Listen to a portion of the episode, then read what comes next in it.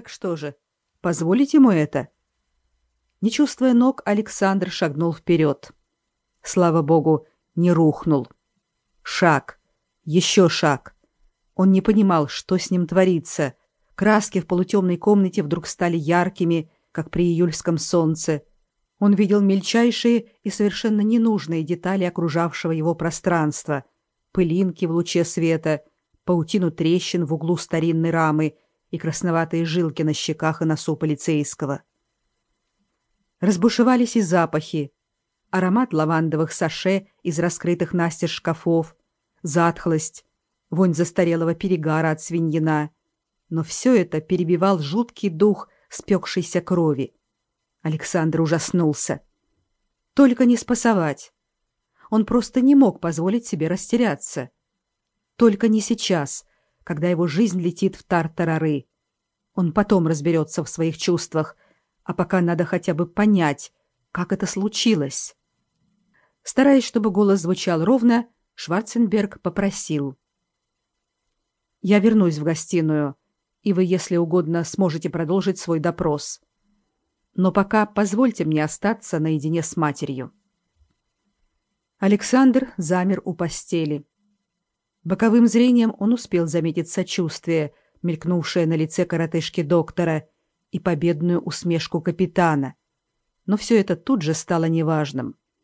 В кровати, запрокинув голову на высоко взбитые подушки, лежала мать.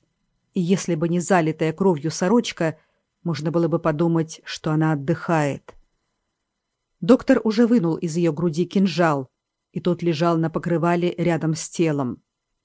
Александр еле узнал золотую рукоятку с восьмиконечным мальтийским крестом. Белая эмаль, обычно такая броская на золотом фоне, сейчас померкла под ржавыми мазками свернувшейся крови, а сам клинок по рукоять сделался бурым. Свиньин демонстративно пролез между Шварценбергом и постелью. «Кинжал я забираю, как вещественное доказательство», — заявил он. Александр не шелохнулся. Он смотрел на мать. Глаза ее были открыты, а на лице застыло удивление. Ни страха, ни ужаса, ни отчаяния. В остекленевших глазах стояло недоумение. Полицейский сказал правду. Мать знала убийцу и доверяла ему. Сзади преувеличенно громко высказался доктор. «Может, нам оставить его светлость одного я свою работу закончил, могу записать выводы и откланяться. Ладно, идем вниз, снизошел к нуждам простых смертных полицейский и тоже повысив голос, чтобы Александр осознал, кому здесь обращаются, добавил: Ваша светлость, буду ждать вас в гостиной.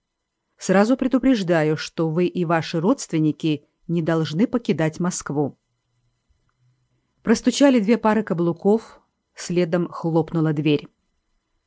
Александр остался наедине с матерью, вернее сказать, наедине с ее телом. Наверное, он должен закрыть ей глаза и как следует уложить на постели. Запоздалое внимание. Ну почему они так и не смогли найти общий язык? Почему не любили друг друга? А теперь уже ничего не изменишь. Прости меня, попросил Александр и, собрав все свое мужество, прикрыл матери глаза. Подхватив грузное тело, князь потянул его вниз, укладывая на ровную часть постели. Наставленные друг на друга бесчисленные подушки мешали, и он отбросил их в сторону.